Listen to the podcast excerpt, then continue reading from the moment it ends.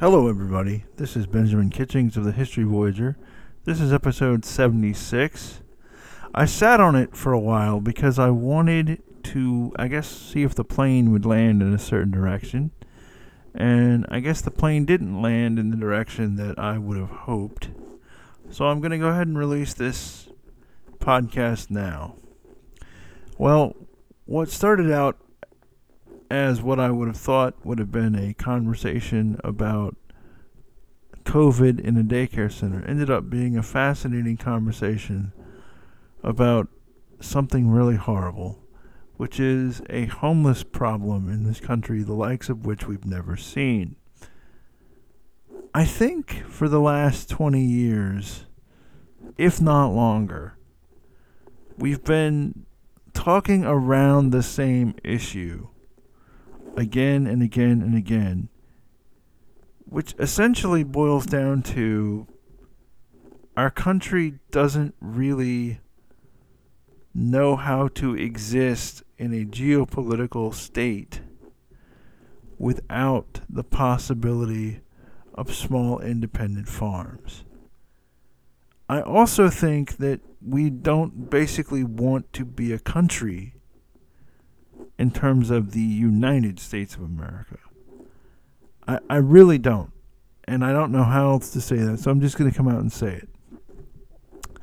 I had a very fascinating conversation with Sheryl Ring, who is an attorney in Chicago, Illinois.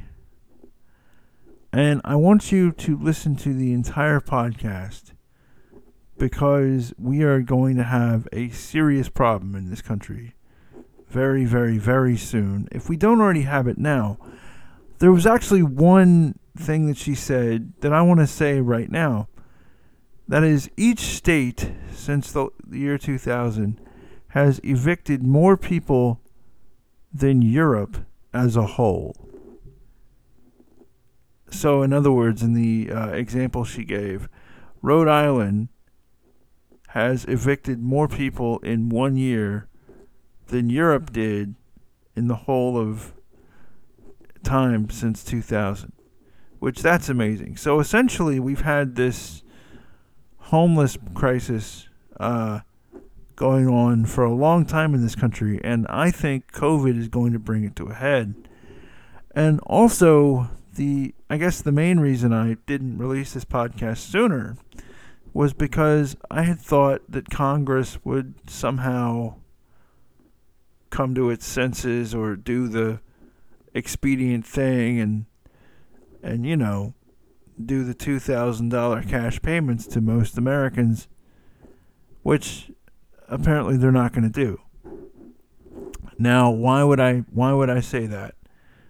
Because the plain fact is that you're going to have to have somebody cover rent for an awful lot of people in this country very, very soon. Um, with that said, this is episode 76 of the History Voyager, and I would just like to say that I'm having a good time, and I hope you are too. And also, thank you for listening to this podcast. There are, of course, a zillion podcasts out there, and thank you very, very much for listening to mine. Hello, everybody. This is Benjamin Kitchings of the History Voyager. This is episode 76 of the History Voyager. I'm here with Sheryl Ring, who is an attorney, and we are going to have a fascinating conversation. I'm almost certain. So, you deal with tenants, do you not? First of all, thank you so much for having me. And yes, I do. That that that is part of my practice is tenants' Okay, rights. And you also, there was a court case. The whole reason I wanted to do this is there was a specific court case I wanted to talk about.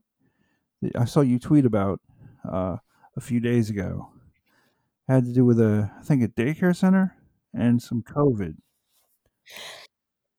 Yes. Um. So I can't talk too much about ongoing litigation, but what I can tell you is that as far as the as the pandemic has progressed, what I've been seeing a lot of is a number of people in sort of unequal relationships, any landlord tenant, daycare provider, and family, um, taking advantage of those unequal relationships. Um, this particular instance, um, I, I have a client and their their cli- and my, my client's child was repeatedly exposed to COVID.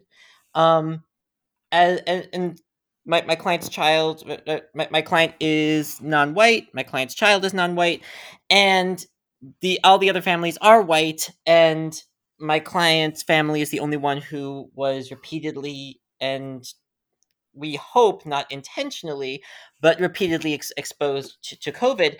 And this is something that i've seen over and over again as the pandemic has progressed. There is a disparity um, there is a disparity in how people of color are being treated relative to how white people are being treated at, in all areas of business. And what we've been seeing is um, the the pandemic is really exposing the fault lines in our society, racial lines um, in terms of racial privilege, um, gender privilege. Um, privilege and gender identity, uh, disability, all of these fault lines are being exposed and people in positions of authority are using them to their advantage to the detriment of people who do not have those privileges.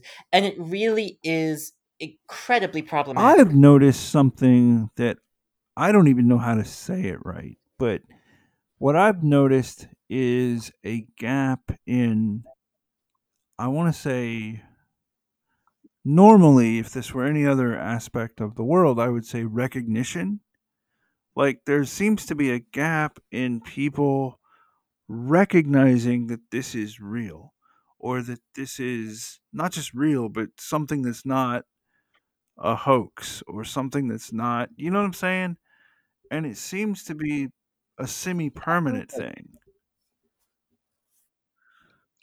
I mean, I, I had a client who died of COVID earlier this year, and the response from opposing counsel was to file a motion for sanctions um, essentially saying that the, the the death of my client was something I was attempting to use for gain in the lawsuit. Um, there, it, we are seeing this these kinds of fault lines that I talked about. Um, uh, passing through all areas of society, and the courts are no different. Um, for, to give you another example, um, th- there is this belief that there's an eviction moratorium in place as a result of the CDC uh, memorandum from a, a, a, few months ago. But what's actually going on is, in order to gain the protection of the CDC uh, moratorium, you have to fill out some forms. They're not that hard, but a lot of people don't know how to fill out legal forms without legal assistance. Legal assistance agencies are overwhelmed right now. And a lot of uh, and as a result, a lot of tenants are going into court without that protection. And worse than that, a lot of judges I've seen are simply ignoring it. They are simply saying that they do not believe that the CDC has this kind of authority, so they are ignoring it. Or you are seeing landlords going to other means, exercising self help, changing the locks, which is illegal in every state. Um, or worse, they are making up allegations of abuse or violence and trying to get tenants out through orders of protection and abusing that system because that court system is still open. Um, and so what you're seeing is a massive load on certain court systems that weren't designed to take that. Um, we, we talk about the, the guardrails of our system, as it were. And there's been a lot of talk over the last four years about how the guardrails of our system have held or are holding. They really haven't. If you look at how the judiciary um, has handled just this year as 40 million people now face eviction and homelessness. And what we're seeing is that in reality, the judiciary in particular was very ill equipped for this. And as a result, all of those fault lines, um, and this is something I, have spoken about with uh, with with some other people all those other fa- all those fault lines that, that people who do my line of work have been warning about for several years now are coming into sharp relief. And uh, the eviction crisis that we've been talking about over the last few weeks 40 million people facing eviction this is not a new thing. This is not something that we are first realizing now. The united states every year in the 21st century has evicted more people than all of mainland europe combined. Every state every individual state in the United States has evicted more people in the 21st century than all of mainland that, Europe I'm, combined. I'm sorry, I, I, don't mean to interrupt this amazingly fascinating point. Is that now? per year? Like the U.S. is evicting more people in 2019 than mainland Europe did in 2019, or is that okay? More than that. So every year in the 21st century, the United States has evicted over a million people. Mainland Europe hasn't evicted a million people in the 21st century yet. Wow. That's how disparate we look at our systems. Um, so when I say that every single state in the United States evicts more people per year than mainland Europe does, what I mean is that the state of Rhode Island in 2019 evicted more people than Europe did. And if you think about wow. how how deeply disparate that is, you realize that this that this this was always going to happen as soon as a crisis of this magnitude right. hit us. And the reality is that because of who the eviction crisis impacts, talking about black and brown families, specifically grand families and black and brown women, we're talking about disabled people, and you're talking about queer people. Those people in that order are who the eviction crisis has been impacting in the 21st century. But those are not people who are at the top of the privilege pyramid in our society. And the result is we ignore it. What I'd like to challenge every one of your listeners to do, um, and when I do interviews, this is something that I say often because this really does change how you look at American society. What I'd like to challenge all of your listeners to do is once they're once they're vaccinated, once courts are reopened, go into any eviction courtroom in a court in the courthouse okay. closest to you. And just spend an hour there. Just an hour. And what you're going to see is three things. Number one, you're going to see landlords who are overwhelmingly white, always represented by counsel. You're going to see tenants who are overwhelmingly not white, rarely represented by counsel, because in the United States, there is no right, there's no what's called civil Gideon. There is no right to an attorney in a civil case, and evictions are a civil case. And then you're going to see overwhelmingly orders of possession entered first time in court against tenants who don't understand what's going on because they don't have legal representation. And in the United States, three quarters of eviction cases end with an order of possession in favor of the of the landlord on the first time you're in court. And oftentimes tenants don't understand what it is they're agreeing to because they don't have a lawyer there. And that's so, so that's what I challenge all of your listeners to do. Go to an go to an eviction courtroom and just sit okay. there and observe. And when you realize that that's something that we have been doing as a country for year after year after year, this was always only a matter of Can time. I ask you a question? Uh, well, not a question. Well, yeah, okay, a question. But I'm going to ask this question by first telling you a story. Um, about three years ago, I was fortunate enough to go on vacation in the fall, in the late summer, early fall. And the vacation was I went on a cruise in Canada. Okay. And so to do that, I live in Atlanta, Georgia, right? So I flew up to Boston. No, I flew to New Jersey. And we would take this like a cruise through uh, the uh, the Northeast and Atlantic Canada. And what you noticed was every stop we took, every town you went to, they all said there are these apartments, they call them five over ones. You know what a five over one apartment is? Like a five floor. I, yeah, five I, floors over yes. an apart over a garage. Okay. What you noticed was that every town you went to, they all said, "Yeah, this we revitalized, quote unquote, this town, this community, and we put in these brand new apartments. And everywhere you went, every single town I went to, they all thought that these five over ones were totally unique. That's when I realized it. That's when I realized that they weren't unique, that this was the dominant architecture and the dominant, I guess, modality was to tear down what had been there before and to put something else up.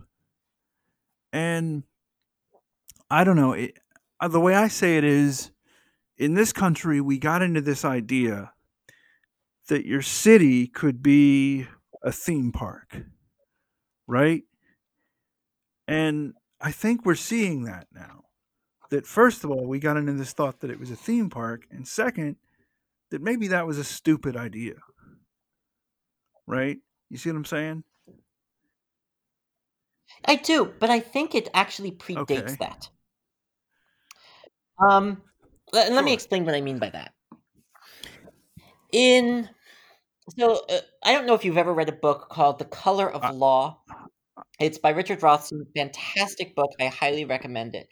Um, and if you'd like some more information about the story I'm about to tell, I think it's a. I- I think you and your your listeners should should read that book. Um, but one of the things that that Rothstein writes about is something that I, I've personally studied both through the cases that I've had and my own personal research.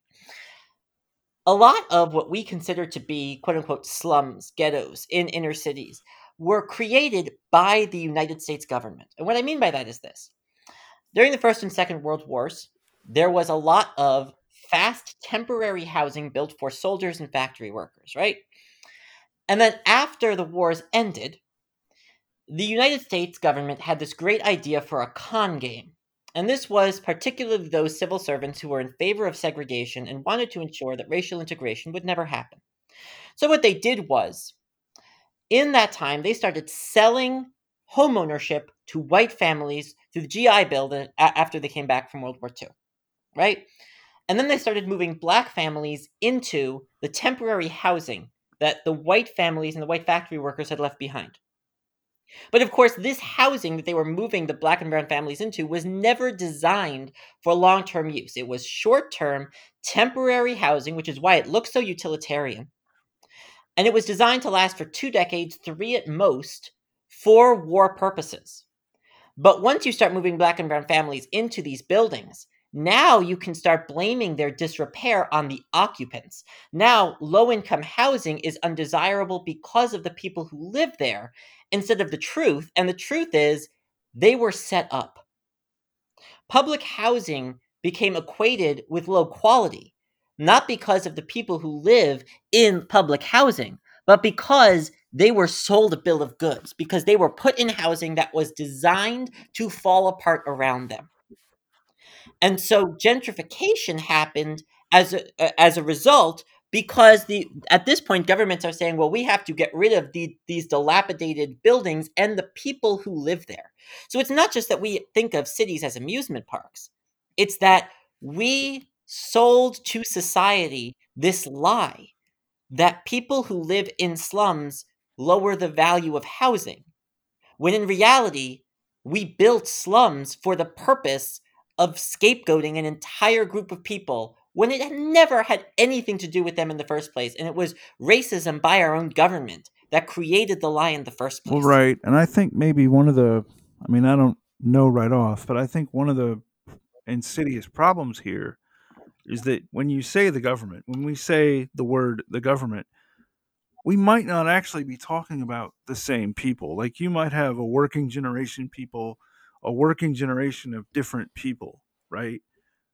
So, Yes. you know, it's like we're, So, for example, you're talking about the Federal Housing Administration. Um, the, the, you're talking about the Federal Housing Administration, which at the time was responsible. To, it now has the same in, the initials as the Fair Housing Act, which can be confusing. But at the time, they were responsible for insuring loans, um, placing people. This was back in in 1940s and 50s. Um, but you're talking about civil servants in administrations that we otherwise think of as fairly progressive. The Eisenhower administration, for example, we think of as very progressive. They created the interstate housing system. It also worked tirelessly to keep black and brown people out of federal housing subsidy programs. Um, so this is a very long-standing problem from administrations of both parties that worked to create a basically worked to create a long con when it comes to housing policy. And we as a society have swallowed it hook, line, and sinker. And so now we look at gentrification as a good thing because we're destroying distressed buildings when we're not realizing the people who are living in these distressed buildings were put there so as to deprive them of generational wealth and blame them for the distress in those buildings when the buildings were obsolete before well, they and moved the other in. thing, I mean, you live in Chicago. I don't know where in Chicago you live, but I live in Metro Atlanta, and the thing that you saw that you could see with your own eyes towards the end of the pan towards the right before the pandemic and really for the first for the last few years was you weren't even quote unquote gentrifying what you would call slums. In the end there, you weren't even gentrifying what you would call slums. You were actually tearing out, you know, middle class housing, right? Detached brick middle class houses and you were putting up these apartments which over the long haul I now believe was just totally asinine and stupid. Right. Well, part of it yes and no, and let me explain what I mean by that. Gentrification as a process we we lie to ourselves as a society and say that gentrification is about revitalizing distressed areas, but it was never about that. Gentrification, if we're being honest, is always about moving quote moving quote unquote undesirable people out of areas and bringing more desirable people into those areas.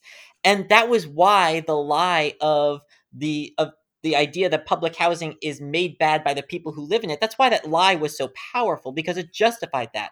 Once you blame reduced property values or the damaged property on the residents instead of the people who built the property, once you buy that lie, anything that displaces those quote unquote bad people becomes acceptable. And that's that's what leads to what you were just talking about with displacing single family homes. Now, here is the other thing. Okay multifamily residential housing gets a bad rap in this country and it shouldn't. The reality is that zoning laws that were created in this country were actually not created for, for the purpose of keeping factories away from houses. That was, the, again, the lie it was sold on. The reason why we have zoning that separates single family homes from apartment buildings is because historically, white people tend to buy houses and black people live in apartment buildings.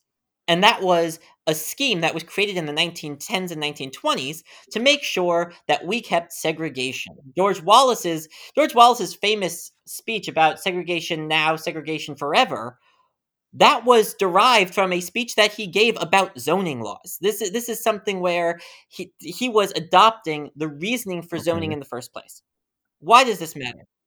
Because the reality is, if you are going to be talking about housing as a guarantee, housing as a human right, which I firmly believe it is, there's two ways you have to address this. The first way is you have to allow for everyone to have access to generational wealth. That is never going to happen so long as you are allowing white people to access homeownership and no one else to access homeownership. And that is essentially what we've created in the United States a two tier system where white people can build generational wealth and black and brown people can't, where straight people can access generational wealth and queer people can't. And that's because until the Fair Housing Act was passed, it was essentially impossible for black and brown people to access loans and mortgages to buy houses. And even after the Fair Housing Act was passed, the repeal of Glass-Steagall allowed for predatory loans and reverse redlining to, to turn um, bank loans into a means by which banks could make money and the and those okay. loans were designed to fail. Let me hold. But also,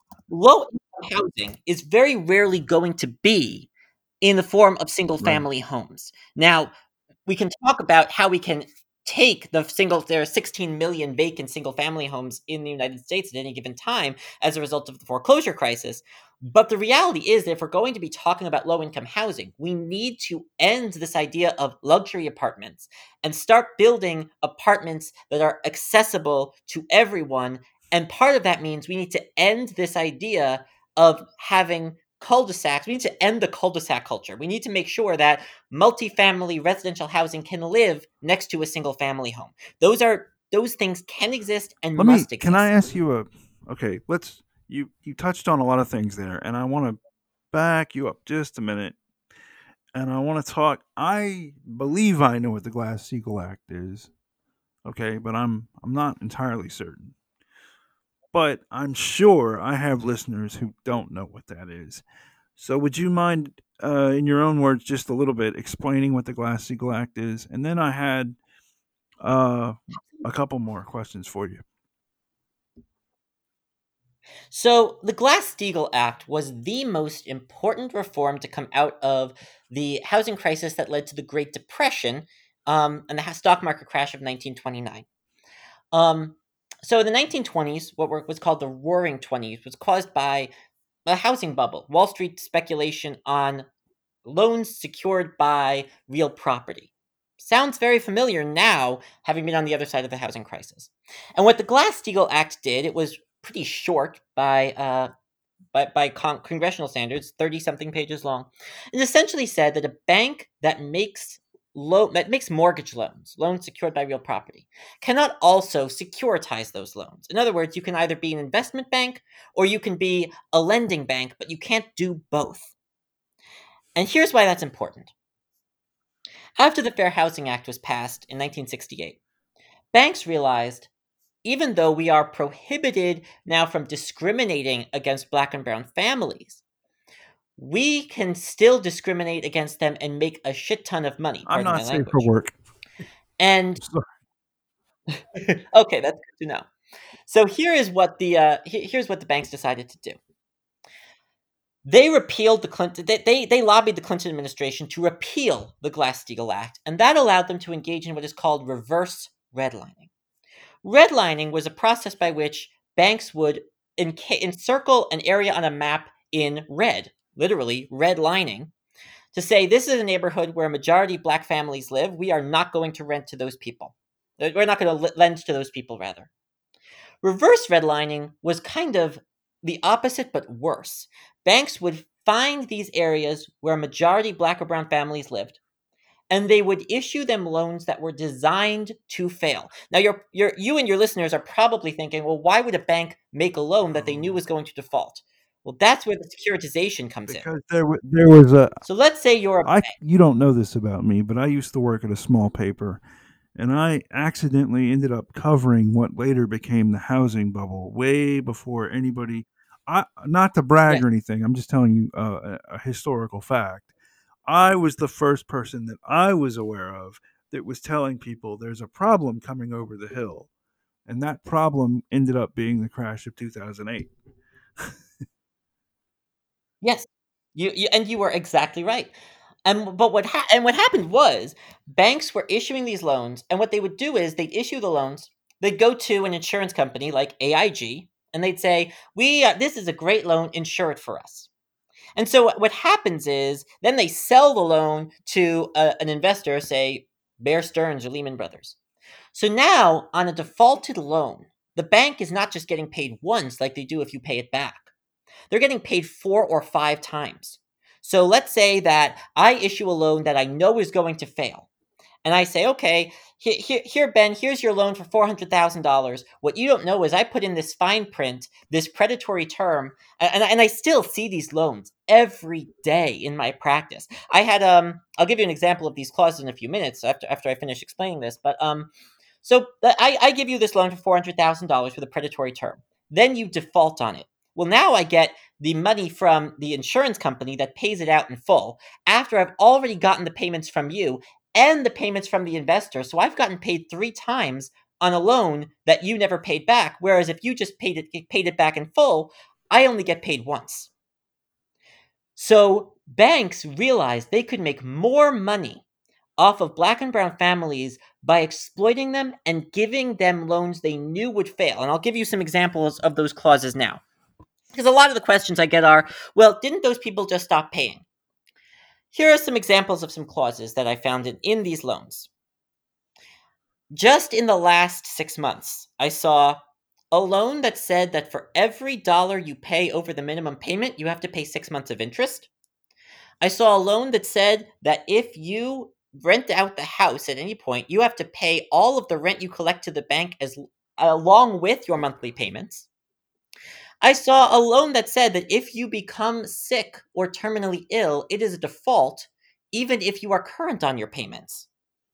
These are all clauses that banks put into loans for black and brown borrowers with the idea that they wanted the loans to fail so they could get paid multiple times and make a profit. And so what happened was when we bailed out the banks with TARP, mm. the Troubled Asset Relief Program, and we paid the banks value for those loans. The banks got paid in full. AIG went under, Bear Stearns went under, but the banks got paid in full. And so what ended up happening was the housing crisis was a cash transfer, was a, a value transfer on an on average of $50,000 from every black and brown person in the United States to the 10 largest banks in the United States. That is what the housing crisis was. At the end of the housing crisis, black America had lost 50% of its wealth. The 10 largest banks in the country had gained billions of dollars. The average white family was 12% wealthier. The average black family was 50% rem- poorer. I'm- that is what that is Yeah. what the housing crisis really I was. remember, and actually, people remember this for me.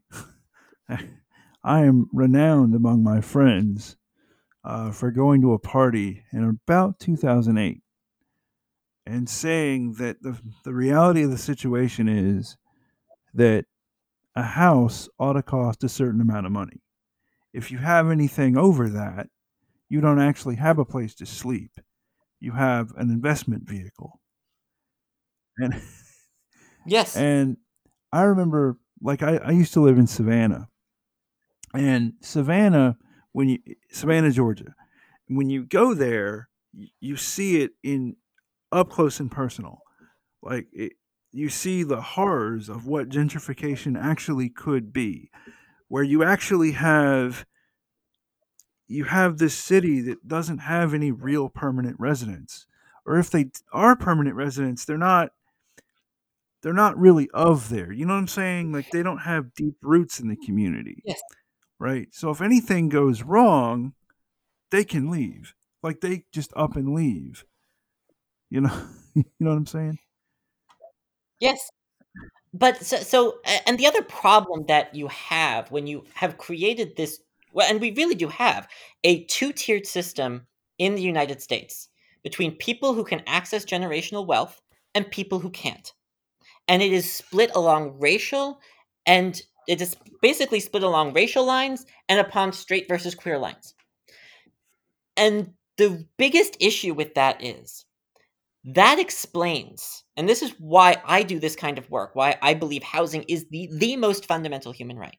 You want to talk about why people have jobs and people don't have jobs. You want to talk about why some people can go to college and others can't. You want to talk about how some people get scholarships and others don't. Why some people go to really good public schools and some people have crappy schools. It all comes back to housing.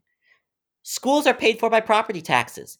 If you live in an area where most of the housing is projects that were built by the federal government as temporary military housing and converted, you're not going to have the same quality school as someone who lives in a cul-de-sac in the suburbs. You are just not in a property tax funded system, and that's not okay. If you live in a if you live in a city where public transportation is funded by property taxes, you're not going to have the same quality public transportation as people in the suburbs. And that's not okay. If you can't get your kids into college because you don't own a home, so you don't have the equity to send your kid to college, or they don't go to a school that's good enough to get your kid into a college, they're not going to be able to make enough money in their career to send their kids to college, and on and on and on. It all comes back to housing. And so, what we did, what we did in the first half of the 20th century when we created this two tier system. And I say we because this, these were policy choices that we, through our government, made as a way of ensuring that segregation would remain forever. What we did was we made these choices, and the results are, have allowed us to pat ourselves on the back for a lie that we supposedly conquered as the, the case law for the 13th Amendment says the badges and incidences of slavery. We can pat ourselves on the back and say that racism is a thing of the past, when in reality, all we did was codify it. And the problem is that the longer we pat ourselves on the back for that lie, the longer good people are suffering because of choices that the American government made. And that the, the reality is until we face that, until we start making real effort to fix that, we are going to have the same problem over and over again. We talk you talk about police violence, police brutality. That comes from housing rights also because The re- uh, because if you look at who makes up police departments, it is overwhelmingly people from outside those communities because of how education the education system works because the education system is funded by property taxes. It all comes back to housing, mm. all of it. And so there is not a single area in our society that is not impacted by these housing policies, these housing policy choices. Not a single. Now let me ask you this, because you brought up you brought up the police. I have a question because I have this thought. I live in this area where, in the last I don't know twenty years, right? There's been these uh, new towns that have come up. These brand new towns have been built, created, and almost to a to a town, they always have these private police forces, right? Now it turns out that you can't apply to be a policeman in person uh, in these towns unless you go all the way up to New Jersey, which is where the headquarters of these the companies that run these police forces are.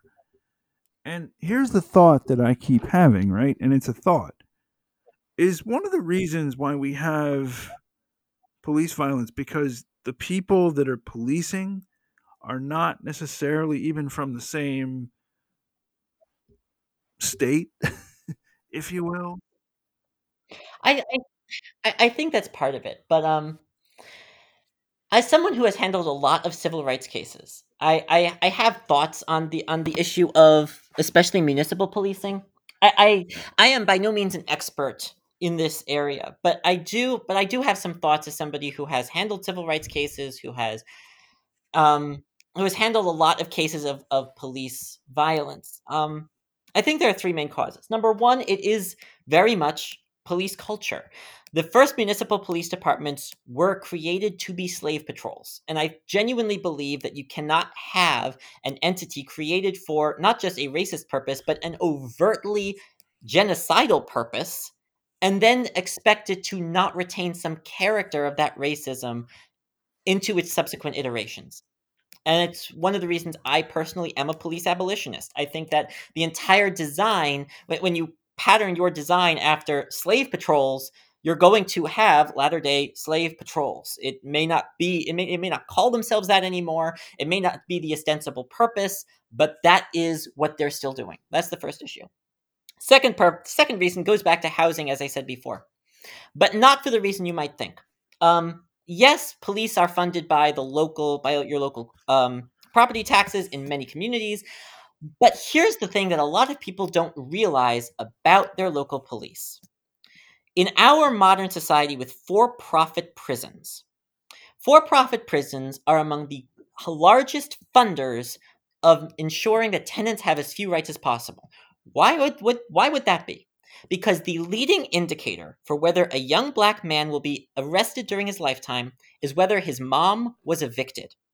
Yeah. The reason is that the most black young black men get into crime to pay their mom's rent. That there there is act there are actually studies that prove that. And so the reality is, for-profit prisons want evictions because it gives them a new crop of people to lock up. And so every time you see, for example, in, in Cook County, Illinois, right now, we're debating whether or not to pass a new landlord tenant ordinance. And the for profit prison complex is one of the leading funders of the uh, effort against it because they want a bunch, they want to be able to keep locking young kids up. And so the police departments are part of their goal is to lock people up in for profit prisons. And so when you have this sort of incestuous relationship between housing and the police, when the police are not from your community, but they are paid to lock up people from your community, that is going to lead to the kind of racism clear, that I, we see. I, I, don't even think I'm talking about people like from one town over. I actually think I'm talking about people from a whole nother part of the country or a whole nother state. Oh, absolutely. absolutely. Um, and then the third goes to police training. Um, so, for example, until recently, the Chicago police used a training manual that was from the 1950s and 60s. There's actually a consent decree that talked about that. Um, but the, that that's why if, if you look at modern policing it is inherently broken. I do not think you can reform a system with that many problems. But again it goes it goes back to housing. When you have a prison system that is based on monetizing black and brown bodies it makes sense that you would be using the descendants of municipal slave patrols to replenish your supply of black and brown bodies and that is essentially what we have done in the united states so one again, it's one of the reasons why I got into this kind of legal work because when you stop an eviction, odds are you are not just saving that family's home in the short term. You are also reducing you're reducing substantially the likelihood that the kids in that family are going to end up incarcerated. And we need to talk about the, the effects that generational poverty, that generations of institutional racism and institutionally enforced poverty have on families. And this is one of them. This is absolutely one of them. Right. Um okay. So wow. That's that's a lot to talk about. Um so put your thinking cap on or I guess your extrapolation cap if you will.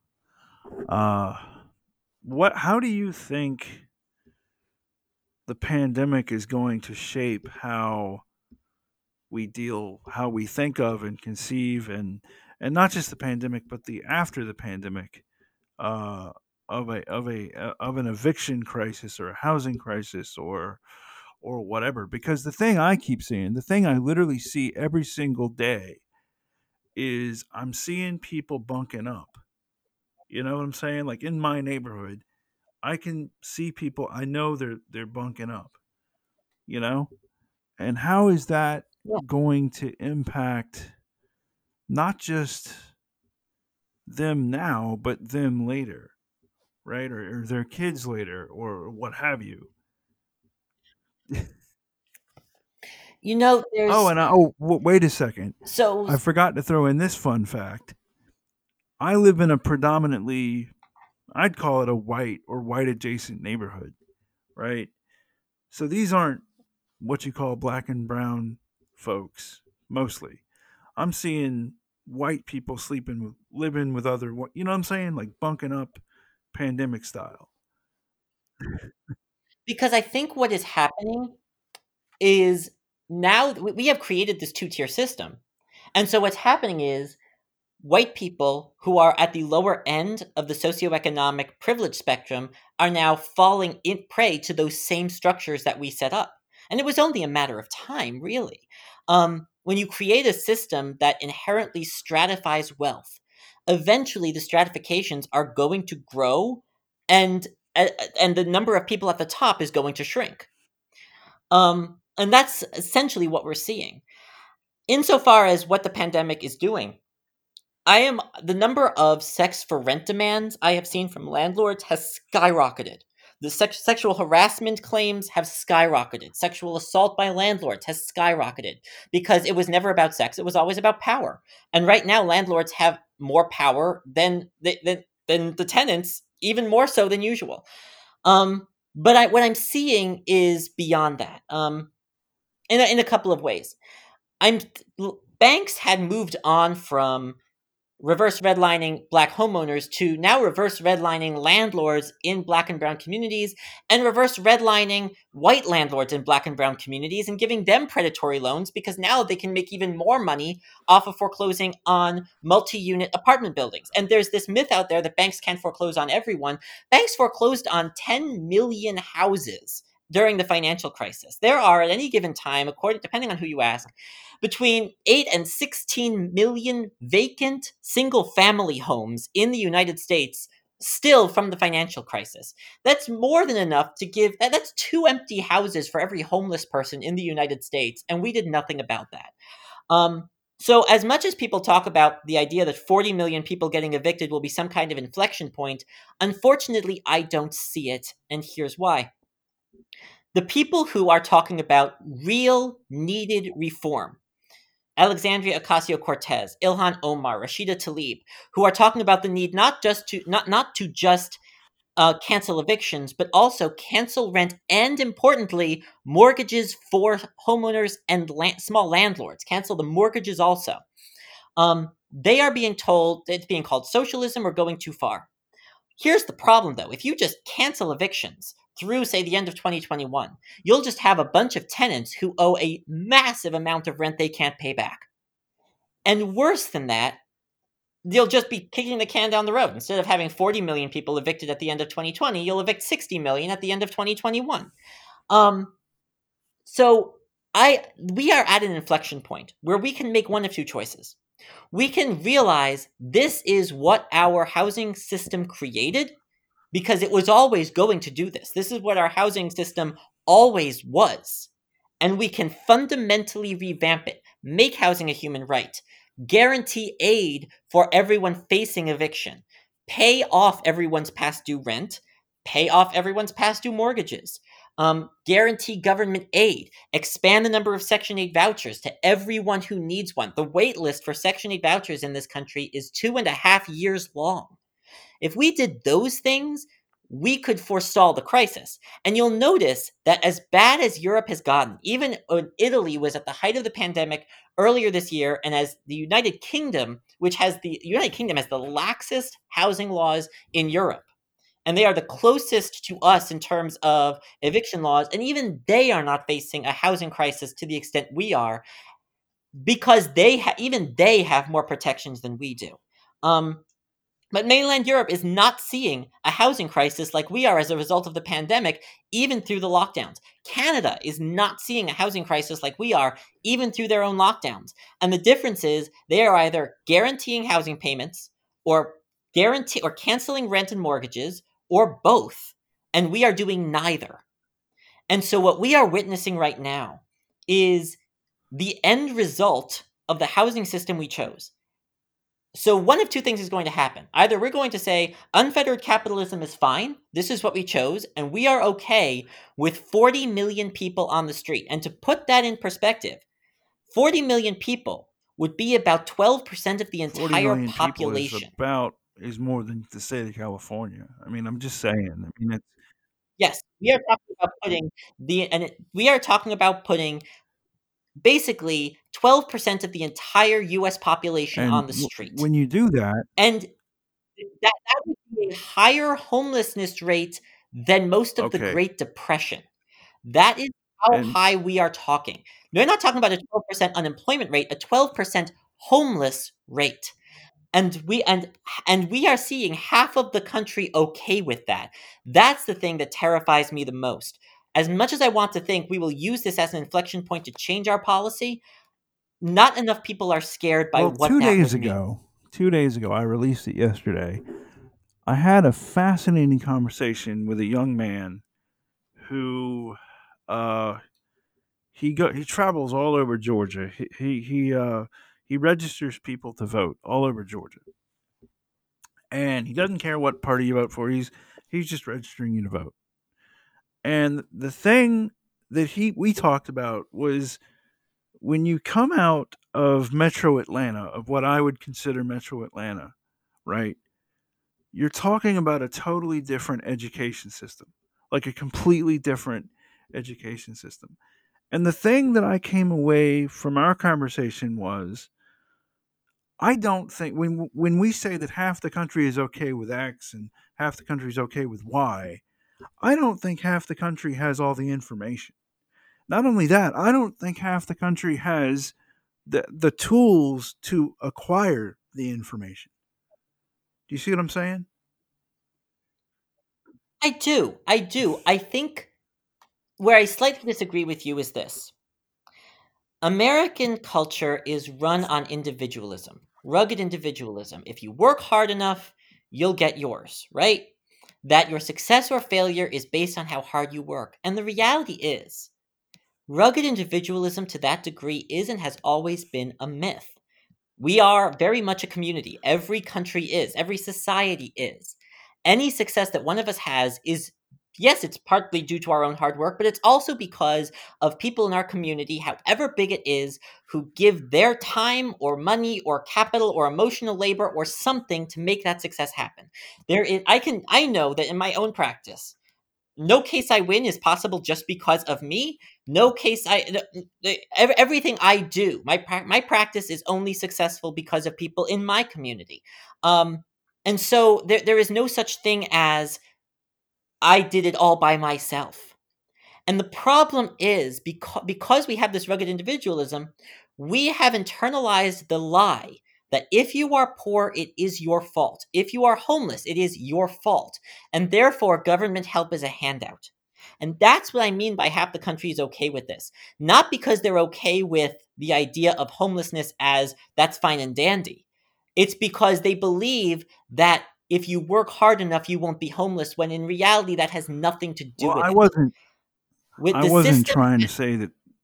I was agreeing with you, but I was adding context. I, I think Oh yes, rugged individualism is certainly a deal, and I can point you in the direction of people that believe that. But I really think that a lot of people in this country have no idea what 40 million homeless people would look like. And I'm not even talking about, I'm talking about from a health perspective, from just a public health perspective. 40 million people out of a job yeah. or out of a, on the streets is going to impact not just them, but the people in the houses. I mean, it's gonna you're gonna be into a spiral. You're gonna get into a spiral, and you're not gonna be able to get out of it.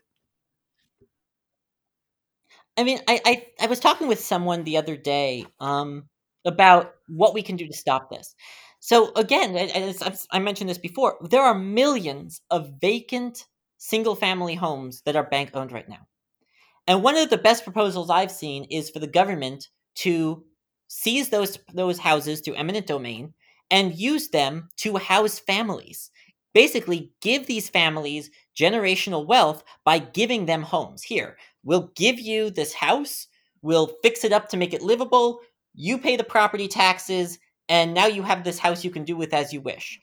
The the it the, it is a really good idea, but there are a lot of people who view that as theft from the bank. And that's what I mean by rugged individualism being toxic. Right. That so long as you have people who are more concerned with making sure that the bank's property is protected than making sure that we don't have people on the street, we're going to have people not just who don't understand, but also don't want to understand. And that's a problem also.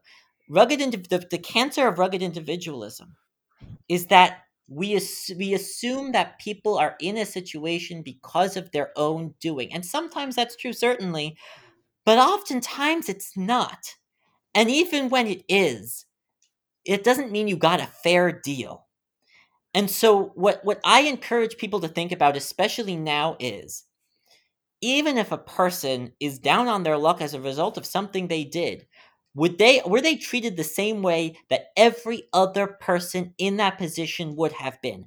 And i and the reality is that not everyone in this country is treated the same. If you are a white cis straight male you are treated completely differently than the rest of everyone.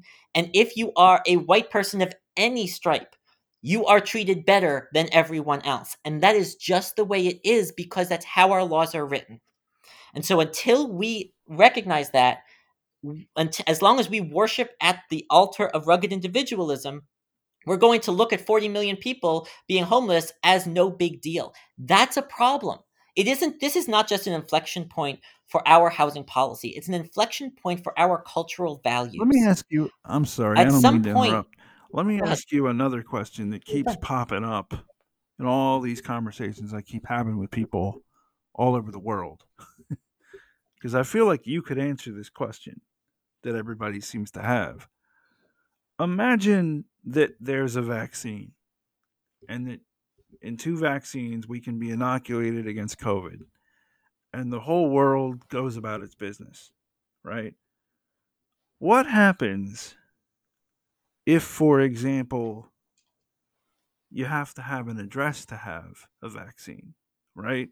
Like you have to have an address to have a job, you have to have an address to vote right? What happens if you have to have an address to have a vaccine?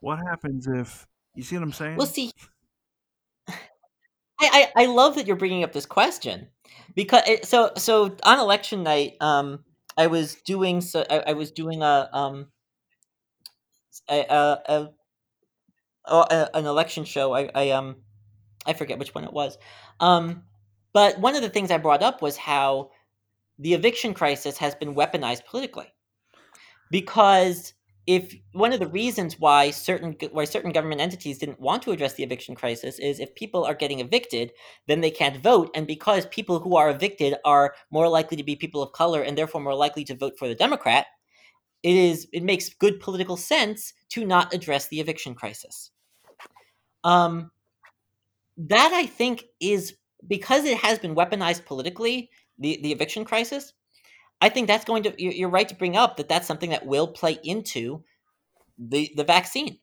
Who is going to get vaccinated is going to is going to impact. It's going to depend on on housing. But we're already seeing. And I don't know if you saw the news reports on this. We're already seeing uh, people in the the upper classes of American wealth offering as much as twenty five thousand dollars to go to the front of the line for the vaccine. So I think you're you're absolutely right that this is a problem. As far as what happens if this becomes a, if a, if an addresses a requirement, the question is going to be how much our government is willing to step in to prevent a mass homelessness crisis. That at the end of the day, that's the answer to your question. Will the government care enough to stop 40 million people from being evicted or are they going to say that it's not the job of the government to do that? That is essentially the, the only answer to your right. question because everything and that's it's why i mentioned before that housing is the single most important human right there is everything depends on housing if you have a roof over your head you can get a job if you don't have a roof over your head you can't get a job if you have a roof over your head you can get health care if not you can't again and again and again that and that, that is just how we have structured our society so okay, so getting back to, and this isn't my question. Thank you for saying this is my question. It's not. It's the question of literally, I'd say about 75% of the people I've talked to all over the world is what happens if you don't, you're not able to have herd immunity in this country because you have to have an address, you have to have an address to have the vaccine. Or here's another question that keeps popping. Here's another fact of my interviewing humans that keeps popping up. Um, we're missing people. America, literally, there's like this epidemic under the epidemic of people, like people will say, "What happened to so and so?" or "What happened to to this person or that person or whatever." Yes. And I think you have answered the question that there that there's this homelessness situation that is right under the yes. surface that isn't going to get better on its own. No, you're you're absolutely right. And and one of the well, one of the, the the really frustrating things is we are pretending it doesn't exist we are seeing what's happening is we're talking about the the homelessness crisis that will happen if the eviction moratorium is not extended past the the, the first of the year we're already seeing landlords exercising self-help okay, demanding self-help, sex for self-help. rent filing you said this to me in a dm on twitter explain to me what you mean by self-help. Basically what we're seeing is landlords changing the locks on apartments without a court order which is illegal in every state. In high school we had a saying it ain't illegal till you get caught. But but that's part of the problem right. So let's say that um let's say that you're a landlord um and you change the locks the law in every state allows your tenant to sue you in many states you can face criminal charges but again that takes time our laws are designed to be reactive not proactive is there a country hang on so we, we is there a country that is what we would call how do you say it? Um I want to say first world, but I don't want to say first world. Um is do we have a peer country that has proactive and not reactive laws? Oh yes, in the housing in the housing area.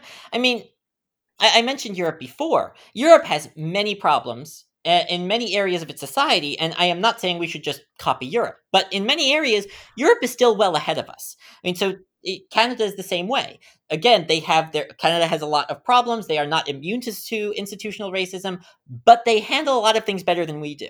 Um, and what Canada and most EU countries did was a combination of some kind of basic income, as well as proactive bans on eviction with some teeth to them. So, for example, the pre- uh, but also the pre-existing infrastructure was there. So, in most of mainland Europe, the laws are set up so that you have to go several months before you can get an order of, uh, of, possession against a tenant. There are government programs designed to pay the landlord rent for you.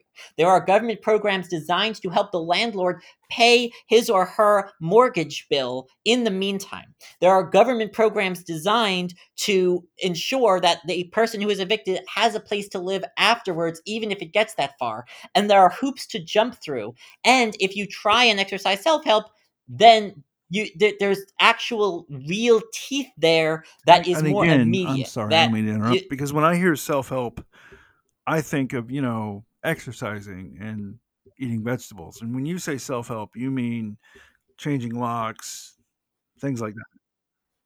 Correct. It is.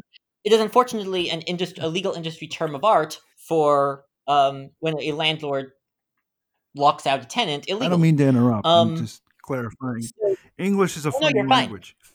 So it, it very much is. It very much is. But but yeah, the, the answer to your question is that every other major country in whether it's it's Europe, I would exclude the United Kingdom because their laws are most similar to ours in terms of housing, but even they provide more help to more protection to tenants than we do in that in most of in most of the United Kingdom, you can prevent being evicted by simply refusing to let the sheriff in the door.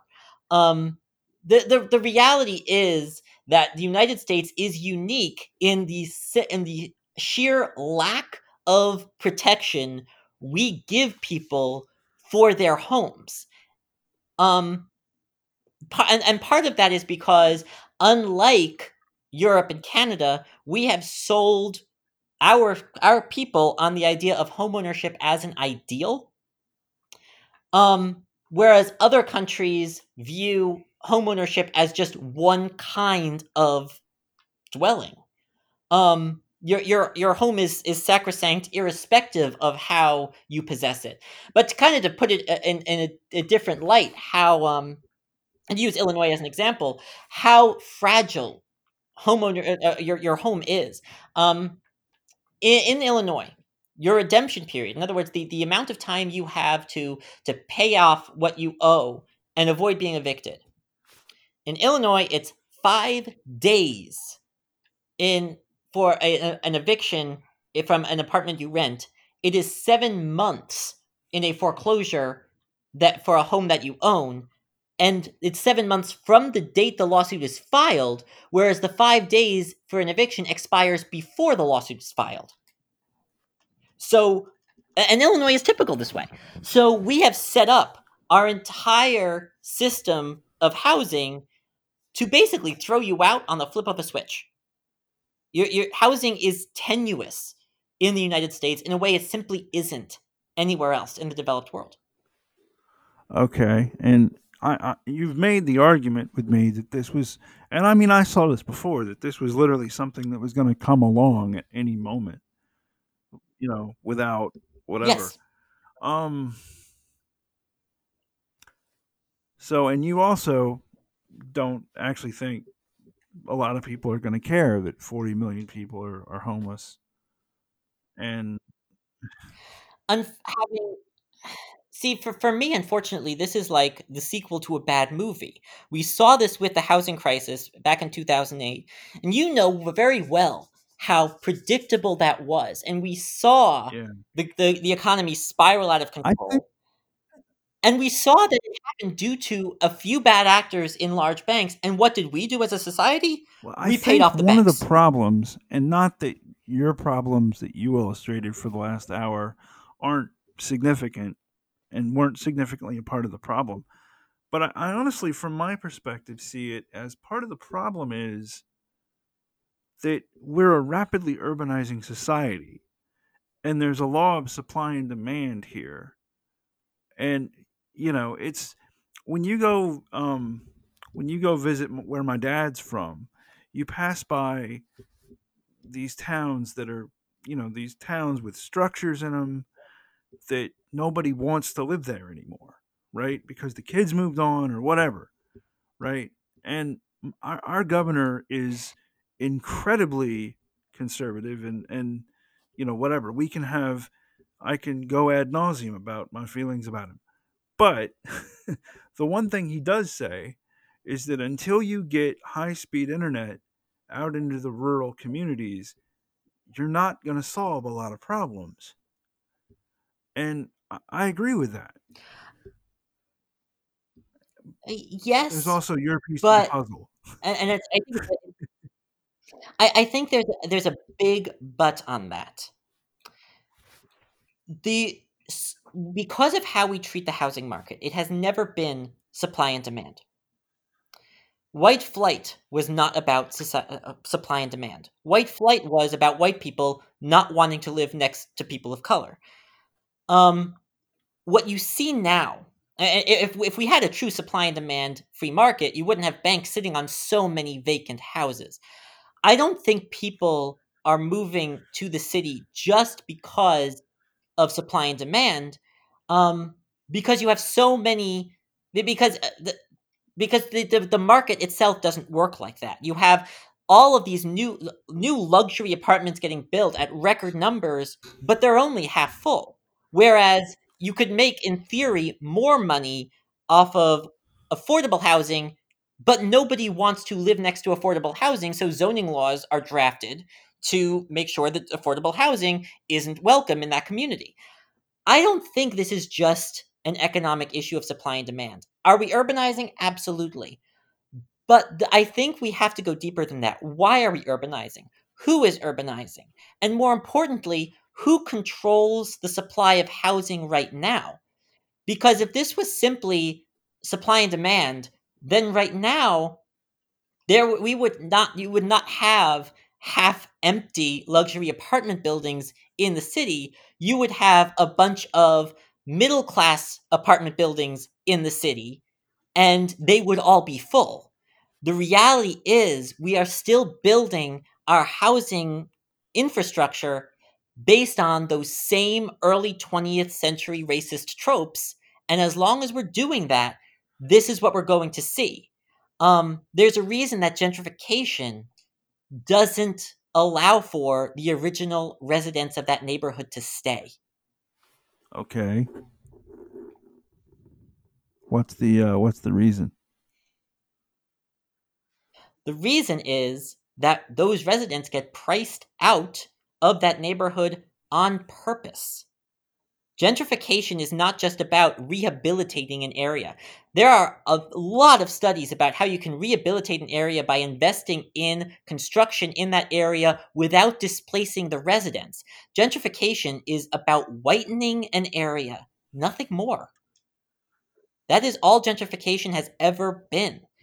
And we need to stop this lie that distressed areas just need, uh, uh, need gentrification because that's how they recover. No, distressed areas need investment to ensure that the current residents in that area get to stay. They need to be they, they need mid, access to the middle class in that neighborhood. They need they don't need to be displaced from that neighborhood through their supposed salvation.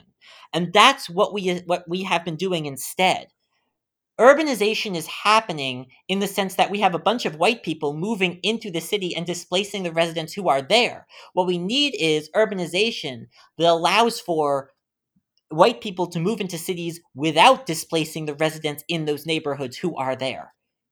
That's what, what that's what we need because what we what we cannot allow to happen is another generation of white families pushing out everyone who they deem undesirable in that neighborhood. But that is part of what we're seeing. And honestly, the pandemic is essentially just accelerating that. We're, we're going to it's end up exacerbating it. And also, the thing that I've been talking to a lot of people about on any side of this issue you can think of is there's a whole lot of people that you know I, I record a lot of people on Sunday night, right? And there's people who say after we record, you know, I have to go to I have to get up and go to work in the morning or whatever. And then they'll say like, "Wait a minute. I'm doing my job from home. Why do I have to turn up at an office?" And so that's I think what I'm afraid of is that it's not even going to be neighborhood by neighborhood in terms of the inequality, right? It's going to be house to house, right? You see what I'm saying? It's it, it, yes. Oh, yes. And and I think what we're seeing it it already is. It, it, it already is. A, a great example right now is Oh, yeah. condo buildings because condos typically house people from all socioeconomic backgrounds. And the disparities in condo buildings are gigantic right now. Um, all of a sudden, you have a family that can't afford to pay assessments next to a family where they're independently wealthy. Uh, I, I think that's a very good example of what you were what, what you were just describing. yeah, and you even have like you have you have these condos that with benefit of hindsight like this condo was so valuable. What did my dad my dad actually had this amazing insight to this that was amazing. He said the ultimate badge of wealth, I'm going to get this wrong, but he said like the ultimate badge of wealth, it turns out was whether or not you could afford to pay $3,000 a month to live in an apartment. Because if you're paying $3,000 a month to live in an apartment, he says, you really don't need to live in that apartment. because if you you know Exactly. Yes, but the, but that's the thing. So when, when we, it's the divide between the, the, the divide between the the, the the wealth stratifications that we've been talking about this entire time. That is a great example of that. And and what we're seeing with the pandemic is all of that exacerbated. Um, that's why you've seen every every person worth more than a billion dollars has gotten wealthier during the pandemic and the rest of America has gotten poorer. Um, we are seeing another massive wealth transfer happening in real time, and the question is, what are we going to do about it? Um, the the reality is, when a person loses their home, whether it's an apartment or whether it's a house, that's a loss of wealth because your apartment is your stability. You could, it, at the very least, it'll, it allows you to, to have food on the table. It, it allows you to buy things to put in the apartment. When you lose your apartment, you lose wealth. And so when you talk about 40 million people on the street, that's 40 million people who no longer have the ability to buy food, to shop in supermarkets, to buy furniture. That's 40 million people who now have essentially lost and that's a living breathing i mean that's a Um, huge living breathing walking thinking health crisis you, you're talking about cholera you're talking about um, let's see cholera you're talking about um, typhoid you're talking about um, And you're talking about a lot of kids. A lot of kids. and to me at the end of the day no matter what you think about rugged individualism or whatever everybody understands cholera you know i mean yeah, I, I would hope, but um, in in my line of work, I have encountered a lot of people. Um, so so for example, the line I get the most from landlords, I, I get it all the time, is the tenant can't be that bad off. They have a flat screen. There is always this attempt. do you know how cheap a flat screen is that's what i would just- say Yeah, absolutely, absolutely. But you would be you would be amazed how often I see an attempt to justify making someone homeless because well they have a flat screen, so they have the ability. They really have the ability to pay. They're just choosing not to. I can count on one hand the number of people I have ever met, and I have done over well over a thousand eviction cases in my career. I could count on one hand the number of people who I would qualify as quote unquote professional tenants. It's a myth, like welfare queen what is is a a professional tenant Uh, that's But- not a term i've ever heard Land, in, among landlords, they call professional tenant a person who moves into an apartment and doesn't pay rent by choice, even when they can afford it, and then gets evicted and then does it again. And the reality is, our system is, and the reason why they oppose moving to more landlord moving to more tenant protections or moving to a more european system is they believe it will incentivize professional tenants and i have generally have a couple of comebacks to that number one you're essentially saying that professional tenants should be homeless and i'm i am not okay with a society where we're saying oh you're a crook therefore you should not have a home. That, that that's not the kind of society i want to live in. But second even if professional tenants were crooks and deserve to not have homes there are very very few of them. I have i have never met anyone who thought you know it would be a really great con if i conned my landlord out of rent money so i could stay there a few months before getting evicted the reality is our system is set up so that after you have an eviction on your credit, it never comes off. Seriously. In Illinois, for example, once an eviction goes on your credit, it goes on twice. First, when the case is initially filed, a second time when the order of possession is entered against you, and it never comes off. It's not like a, a bankruptcy that comes off after seven years. It it never comes off, and you're an, you're an automatic do not rent whenever anyone rent, rents your credit or your background. And so what that does is it creates a permanent underclass of people, again, along racial lines, a, a permanent underclass of people to who can't get access to those luxury apartments that the society loves to build. And what that does is it sends them into the arms of the only people who will rent to them, and those are slumlords. And once you've been evicted, it's a traumatic event. You will do anything to avoid that again. And the slumlords are the ones who don't maintain anything, who, who, who demand sex for rent, who are the worst of the worst. And the one of the worst parts of those slumlords, besides the fact that they are genuinely evil people, I have had, I have sued slumlords who were forcing their tenants into literal slavery under threat of eviction, who were demanding sex for rent under threat of eviction, who were raping kids under threat of eviction.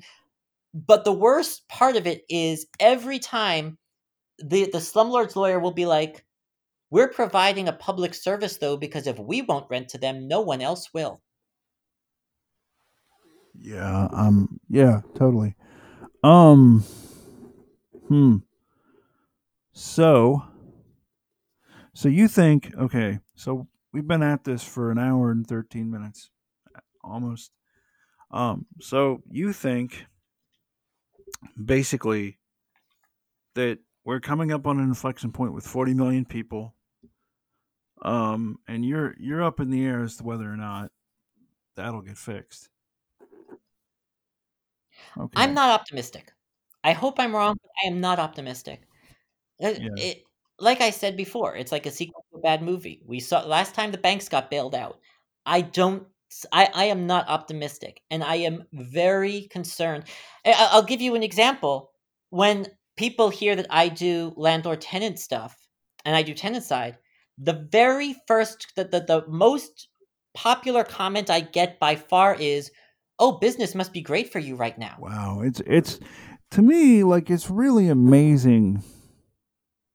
Ama- I I need to come up with different adjectives. It's it's really horrifying is a word.